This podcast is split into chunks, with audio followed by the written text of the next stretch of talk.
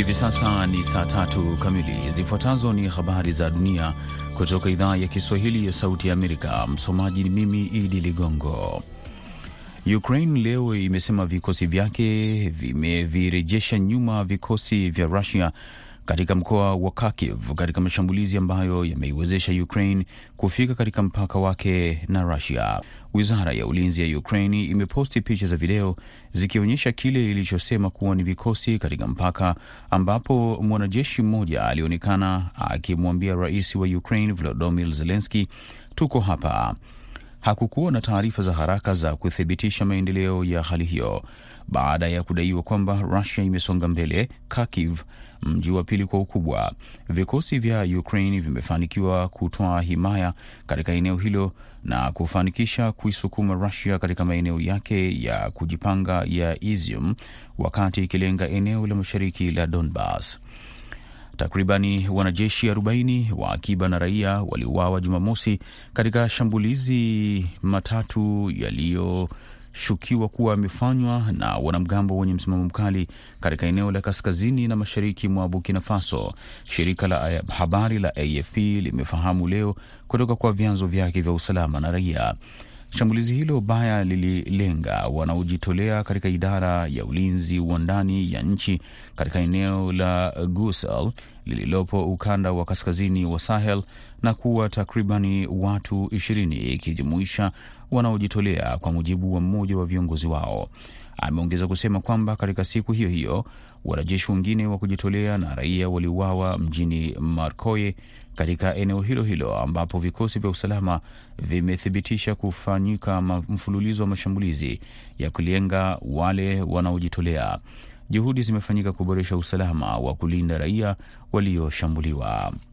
Pakistan imetoa amri ya kuongezwa kwa ulinzi kwa waziri mkuu wa zamani Imran Khan siku moja baada ya kutoa madai kwenye mkutano wa hadhara kwamba kuna mipango ya kumuua. Ofisi ya waziri mkuu wa sasa wa Pakistan Shehbaz Sharif leo imeeleza kwamba imevielekeza vyombo vya serikali kuu na jimbo kutoa ulinzi mkali kwa kiongozi huyo wakati anapojitokeza katika mihadhara ama shughuli zozote. Chama cha Khan cha Pakistan Tahrir-e-Insaf PTI kimepanga mikutano mikubwa ya kupinga serikali kote nchini toka mapema mwezi uliopita, wakati kiongozi huyo alipoondolewa madarakani baada ya bunge kupiga kura ya kutokuwa na imani naye. Imran Khan alisikika akisema Jumapili usiku katika mkutano wa hadhara uliofanyika katika mji wa kati wa Faisalabad kwamba mipango ndani na nje ya Pakistan inafanyika ya kumuua. Mwanadiplomasia wa juu wa Iran alitarajiwa kutembelea Umoja wa Falme za Kiarabu leo hii, amesema msemaji wa wizara ya mambo ya nje na kupongeza uteuzi wa wiki iliyopita wa Sheikh Muhammed bin Zayed Al Nahyan kuwa rais wa taifa hilo la Guba. Msemaji wa wizara ya mambo ya nje Said Khatib Zadeh katika mkutano na wanahabari uliorushwa na televisheni amesema waziri wa mambo ya nje wa Iran Hussein Amir Abdullah anatarajia kusafiri kwenda UAE leo hii.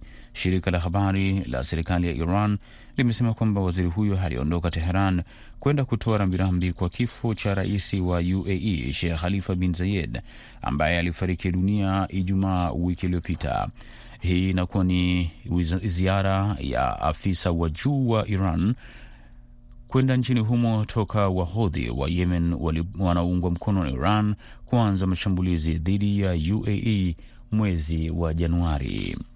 Na kimbunga kikali cha mchanga nchini Iraq ambacho ni cha karibu kabisa ambapo raia wa Iraq wanasema hakijawahi kushuhudiwa katika wiki za karibuni kimesababisha shule kufungwa katika baadhi ya majimbo huku ofisi zikifungwa na safari za ndege kusimamishwa katika uwanja wa kimataifa wa Bagdad leo hii.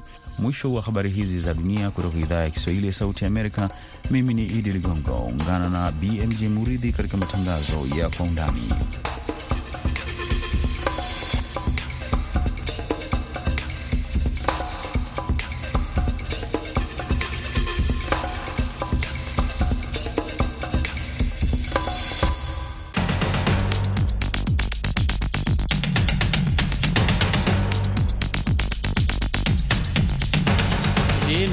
Undani kutoka idhaa ya Kiswahili ya Sauti Amerika, moja kwa moja kutoka hapa jiji kuu la Marekani, Washington DC, kipindi ambacho huangazia ripoti zinazogonga vichwa vya habari. Tunapekua pekua, tunachimbua na tunakupa maelezo ya kina zaidi kuliko ilivyo kawaida. Msikilizaji, leo Jumatatu tunaangazia kwa kina zaidi maswala ya uchimbaji wa madini katika baadhi ya nchi za Afrika Mashariki tukiangalia sheria, mikataba iliyotiwa saini kuhusu uchimbaji huo na vilevile vile taratibu nzima za uchimbaji hasa katika nchi za Tanzania na DRC, manake Jamhuri ya Kidemokrasia ya Kongo, ambako uchimbaji mwingi wa madini hufanyika katika eneo hilo. Kulikoni? Tumeshafuta tayari leseni mia mbili na ziko kadhaa ambazo na zenyewe tumezipa hati za makosa. Wale watakaorekebisha, tutaendelea kuwavumilia. Wale ambao watashindwa kurekebisha hati hizo za makosa nao tutayafuta maeneo hayo ili tuweze kuwapatia wengine. Ni kwa undani. Mimi ni BMJ Muridhi.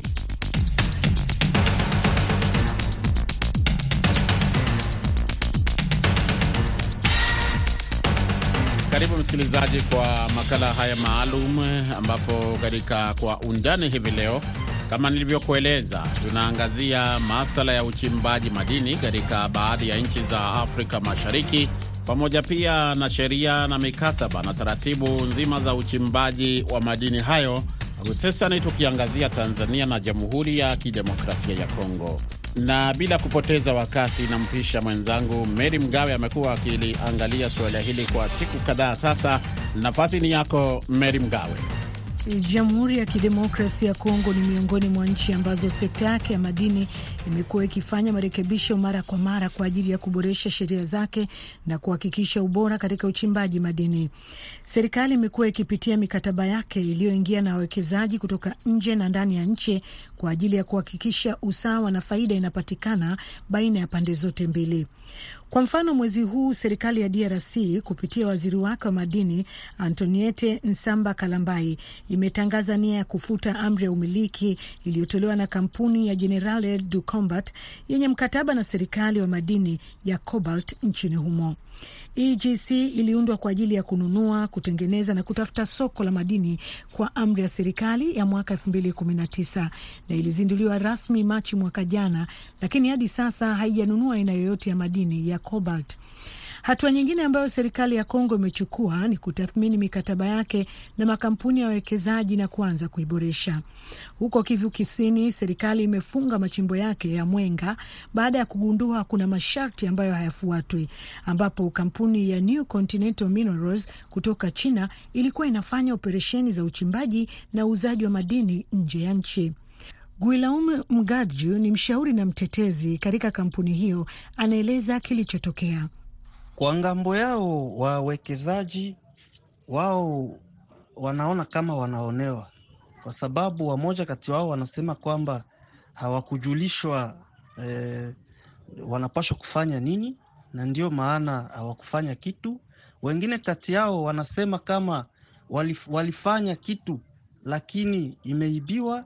Wengine kati yao wanasema kama walipenda kwanza waanze ndio wafikie kufanya kitu fulani eh, kwa, kwa faida ya serikali na kwa faida ya, ya wakaaji. Inaonekana katika wawekezaji hao kila wamoja wana, walikuwa na lengo lao, lakini eh, kwa haki wote walikuwa wakitumika na wakipata pesa eh, sasa hatujui kwa sababu gani hawakupenda wa, waangalie sheria ya madini inasema nini. Wakati haya yanaendelea DRC, waziri wa madini nchini Tanzania Doto Biteko mwanzoni mwa mwezi huu pia alitangaza kuwa serikali imefuta leseni mia mbili za uchimbaji wa madini ambazo wamiliki wake wameshindwa kuzifanyia utafiti na kuanza uchimbaji, huku taratibu za kufuta nyingine mia nne zinaendelea. Waziri wa madini Biteko alitoa takwimu hii bungeni wakati akijibu hoja za wabunge wakati alipokuwa akiomba makadirio ya mapato na matumizi ya mwaka elfu mbili na ishirini na mbili ishirini na tatu.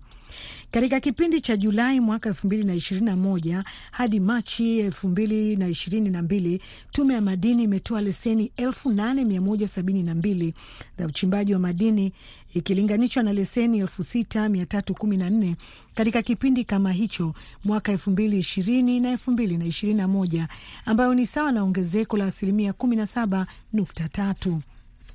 Leseni hizo zinajumuisha leseni mbili za uchimbaji mkubwa, leseni tano za uchimbaji wa kati, leseni mia mbili themanini na tatu za utafutaji wa madini, leseni elfu tano mia tisa thelathini na saba za uchimbaji mdogo, leseni 49 za uchenjuaji madini, leseni mbili za usafirishaji wa madini na leseni elfu moja mia nane tisini na tano za biashara ya madini. Waziri wa madini nchini Tanzania Doto Biteko anaeleza baadhi ya hatua ambazo serikali inachukua kwa wamiliki ambao hawaendelezi maeneo yao, hasa wale wachimbaji wa ndani. Seme tu kwamba kwenye sekta ya madini e, wawekezaji wako kweli ambao hawaendelezi maeneo yao ambayo wamepewa leseni kwa ajili ya uchimbaji madini. Hata hivyo, wizara haichukulii jambo hilo kwa wepesi. Mara nyingi tunawajulisha walete taarifa zao, kwa nini hawaendelezi, na wale ambao hawaendelezi maeneo yao tunawapa hati za makosa za kutokuendeleza hayo maeneo, na baadaye tunawapa muda pengine wa siku thelathini warekebishe kasoro hizo.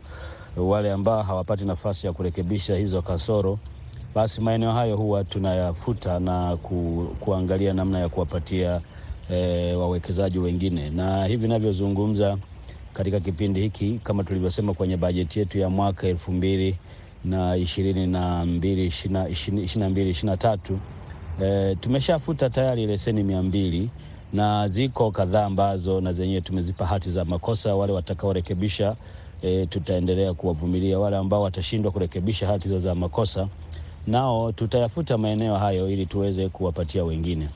Kwa hiyo kazi yetu sisi ni kuhakikisha kwamba kija mwekezaji anahitaji maeneo ya kuchimba na yapo na hayaendelezwi, basi tunafanya vile inavyowezekana kuweza kuwapatia hayo maeneo wachimbaji wetu.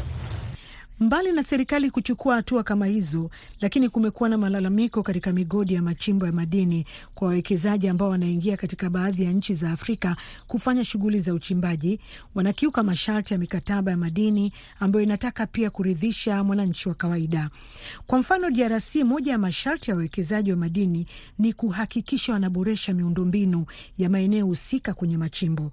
Dr Ezra Chomete kutoka Uingereza ni mtaalamu wa masuala ya uchumi na uwekezaji aliyefanya tafiti kadhaa zinazohusu madini. Hapa anaeleza kwa nini mikataba ya madini na wawekezaji wa nje inaweza kutathminiwa kuwa ina mapungufu au ni mibaya. Nadhani kuna mapungufu kidogo ambayo labda tungeweza kuyarekebisha, na mapungufu hayo yanakuja pale ambapo hatufuati taratibu zinazotakiwa kwamba ni jinsi gani hivi hawa wawekezaji wanaowekeza direct kutoka nje wanavyotakiwa wafaidike, na lakini vile vile na country host, wale watu ambao wamewahosti pale wanatakiwa wafaidike. Ukweli ni kwamba kumekuwa na malalamiko hayo ambayo si tu kuyasikia, lakini mengine tumeyashuhudia kwamba wengine wanalipwa kidogo sana nani kwenye hizi contract zinalipwa kidogo sana, kwa sababu kama nchi imelipwa kidogo kutokana na ule mkataba, basi inakuwa haina pesa nyingi ya kuendeleza ile sehemu. Lakini kama nchi, kama mwekezaji mwenyewe ana responsibility kubwa sana kubadilisha mazingira na maisha ya watu wale walioko katika lile eneo wanalochimba. Kwa mfano, mambo ya elimu, mambo ya matibabu na hata miundombinu ya pale inatakiwa arekebishe. Sio mtu anachimba kule Nyamongo, Tarime, lakini ukiona barabara inayokwenda kule ni matatizo matupu. Vile vile kule Kigoma ni kuacha mashimo tu, ukija huku Mwanza vile vile tatizo ni hilo hilo. Kwa hiyo mimi na hakika kwamba kama mikataba hii ikisainiwa vizuri, wakaangalia mambo yale ya ndani kabisa ya wale watu wanaoishi katika eneo linalochimbwa madini, au wakaangalia kuwekeza na kunyanyua wale watu wanaokaa pale, basi hakutakuwa na matatizo. Kuwa na baadhi ya watu wanaoishi katika maeneo haya ya uchimbaji wakivamia hata mitambo, viwanda na wakifanya fujo sio kwamba wanapenda wafanye fujo wanafanya fujo kwa sababu wanaona kama vile hawathaminiki hawawajali na kwa hali hii wanaona wanachukua wenyewe hatua mikononi kutaka kufaidi kile ambacho wamezaliwa wanakiona wazazi wao ndugu zao wanafaidi kwacho. Lakini baada ya serikali labda kuchukua majukumu ya kuwapa um, watu wageni wanaokuja kuwekeza pale basi matatizo yametokea makubwa sana kwa sababu hawapati tena lile pato ambalo lilikuwa linawasaidia kwa njia moja au nyingine Waziri wa madini wa DRC Novemba mwaka elfu mbili na ishirini na moja alitia saini amri ya utekelezaji wa kile kinachojulikana kama Blue Mines na masahihisho mengine ya mfumo wa udhibiti wa kikanda ulioidhinishwa na nchi wanachama wa ICGLR mwaka elfu mbili na kumi. Wizara ya madini ya DRC ilisema hatua hii inafungua uwezekano wa uthibitishaji wa mikataba kwa njia rahisi, ufuatiliaji wa maeneo ya uchimbaji madini kwa kutumia njia madhubuti. Ilianzisha pia miradi ambayo inachangia kuzindua upya mfumo wa ufuatiliaji ndani ya wizara. Mbali na juhudi hizi, watetezi wa haki za watoto, wachambuzi na wakazi wanaeleza kushuhudia watoto kuajiriwa katika machimbo ya madini ili waweze kupata kipato japo kidogo kwa ajili ya kusaidia familia zao. Watoto wengi wanaingia katika machimbo haya ni wale walioko katika mazingira duni na umaskini mkubwa. Dr Chimete anasema tafiti zinaonyesha watoto wametumika katika machimbo ya madini DRC bila kuwa na vifaa maalumu vya kujikinga, hali iliyopelekea kuathiriwa na wakati mwingine kupelekea vifo. Kuna madini mengine ambayo hafuatiliwi ipasavyo na badala yake anatoka nje bila kupimwa. Utakuta kwa mfano kama nchi za Republic of Congo kumekuwa na tatizo sana la kuajiri watoto wadogo, na hilo tatizo vilevile hata Tanzania limekuwepo, ingawa si kubwa sana kama kule Republic of Congo. Watoto wanakataa kwenda shule kutokana na wengine ni wanaamua tu, lakini wengine kutokana na hali ngumu, anaamua aingie kwenye madini, atafute pesa, alishe familia, ingawa ni mtoto mdogo, na hiyo ni against sheria za za human rights kwa kote duniani. Kwa hiyo watoto wakiingia huko, lakini vile vile uh, kumekuwa na matatizo makubwa sana kwamba wanapokuwa wanawekeza kwenye haya madini, madini mengi yanakwenda nje bila kuwa yamepimwa au yameuzwa kihalali. Wizi wa, wizi wa madini unaondoka. Ndio maana serikali iliamua kujenga ukuta kule Merelani na ikazuia madini mengi sana, na pesa ikaonekana inatoka wapi. Kwa hiyo ninachosema tu kwamba tujaribu kufuata taratibu ambazo zimewekwa za kisheria za kuweza kutunza haya madini na hata vitu vingine vya uwekezaji. Nchi inapokuwa inaamua kutoka kutoa nafasi kama hii, kuruhusu watu wawekezaji wa moja kwa moja waje kuwekeza, basi iweze kusaini mikataba ambayo ni mikataba iliyonyooka, na ile mikataba iwekwe wazi, watu wajue kwamba nini kimesainiwa, na wawe na haki ya kudimandi haki zao pale wanapokuwa wanaona watu hawaendi vipasavyo.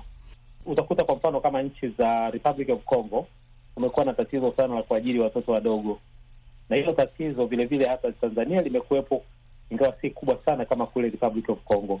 Watoto wanakataa kwenda shule kutokana na wengine ni wanaamua tu, lakini wengine kutokana na hali ngumu, anaamua aingie kwenye madini, atafute pesa, alishe familia, ingawa ni mtoto mdogo na hiyo ni against sheria za za human rights kwa kote duniani.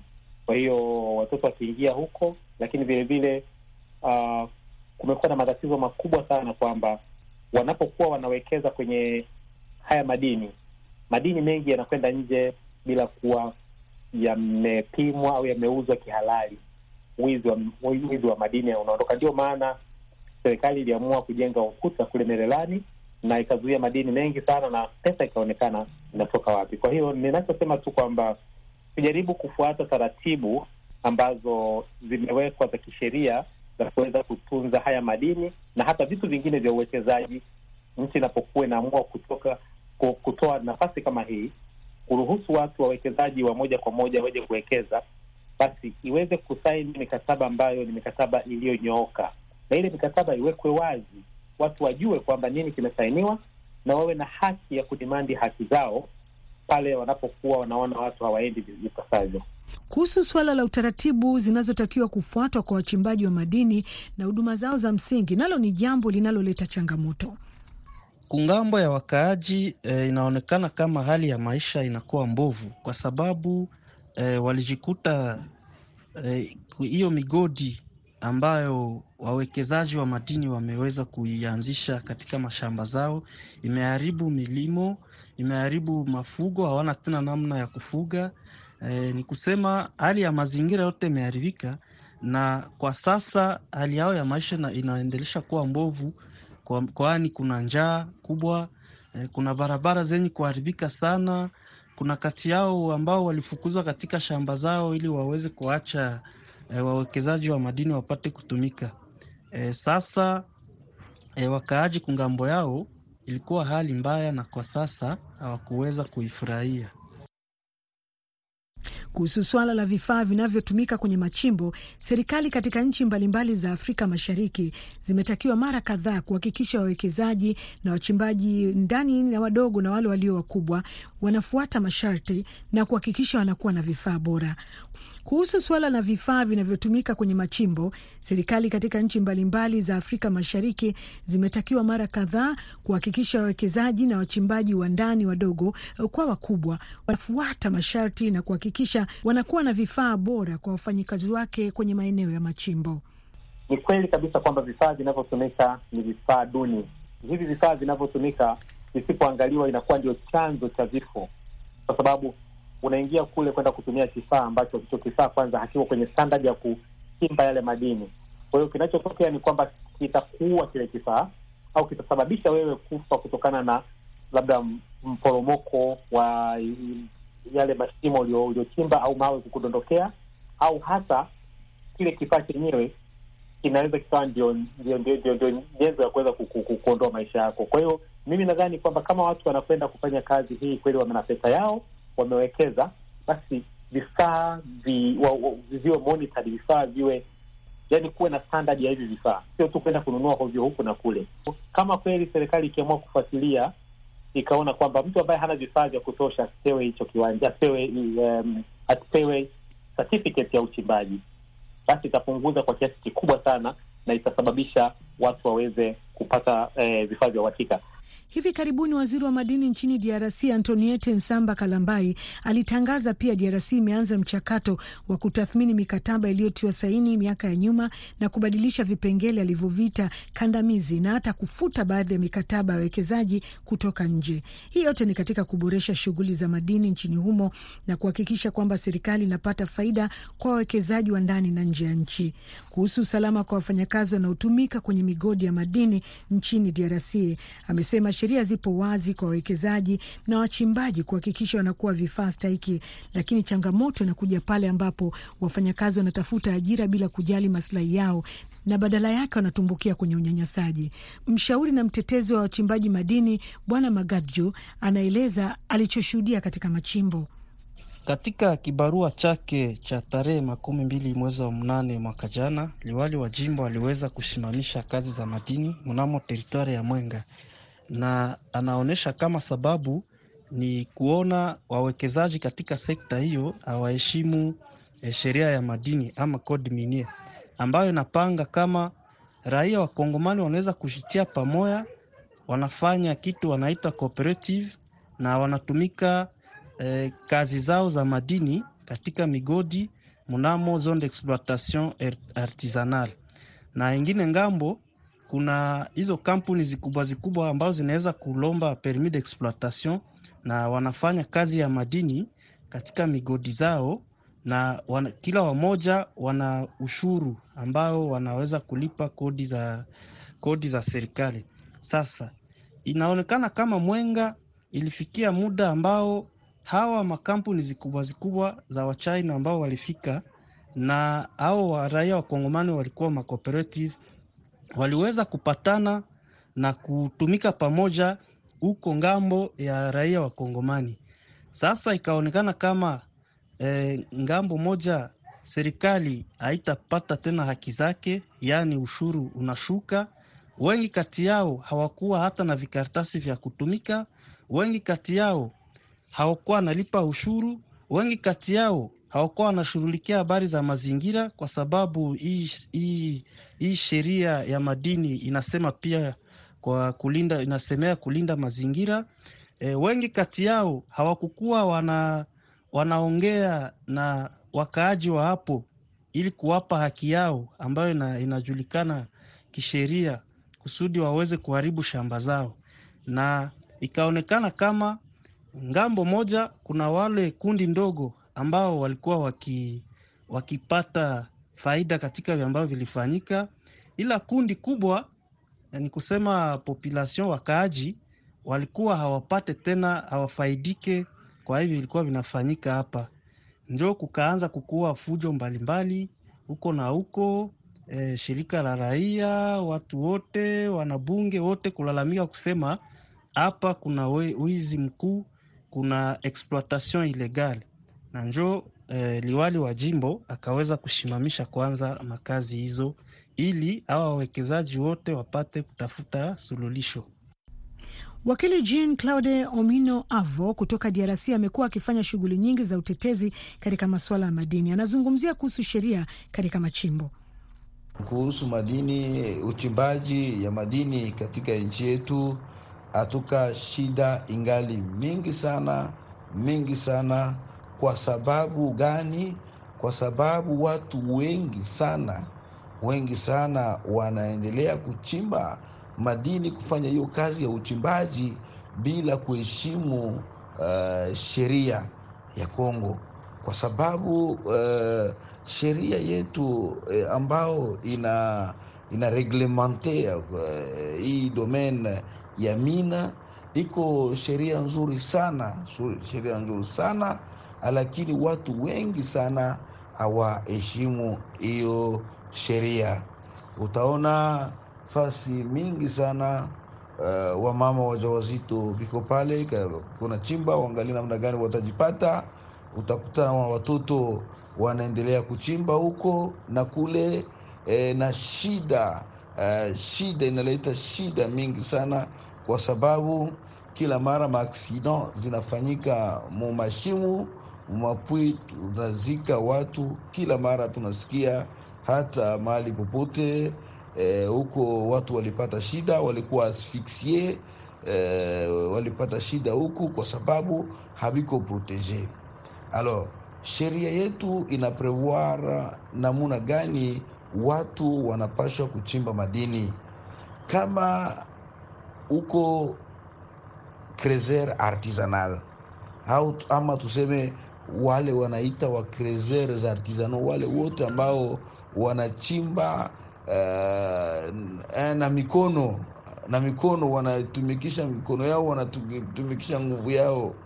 Wale watu wote wanapashwa jikuta ndani ya kitu ambao wanasema uh, cooperative cooperative, ambayo haiko tu cooperative ya jina cooperative miniere, me ikuwe cooperative ambayo iko agreye na ministere ya mine, iko na arete yake ya agrement ile arete ya agrement aisifir na bale bakreser bote ambao wanajikuta chini ya hiyo cooperative wanapasha kuwa na carte ya exploitant ambao tunasema carte exploitant art, artisanal ambayo ina permettre hawa watu kuchimba madini.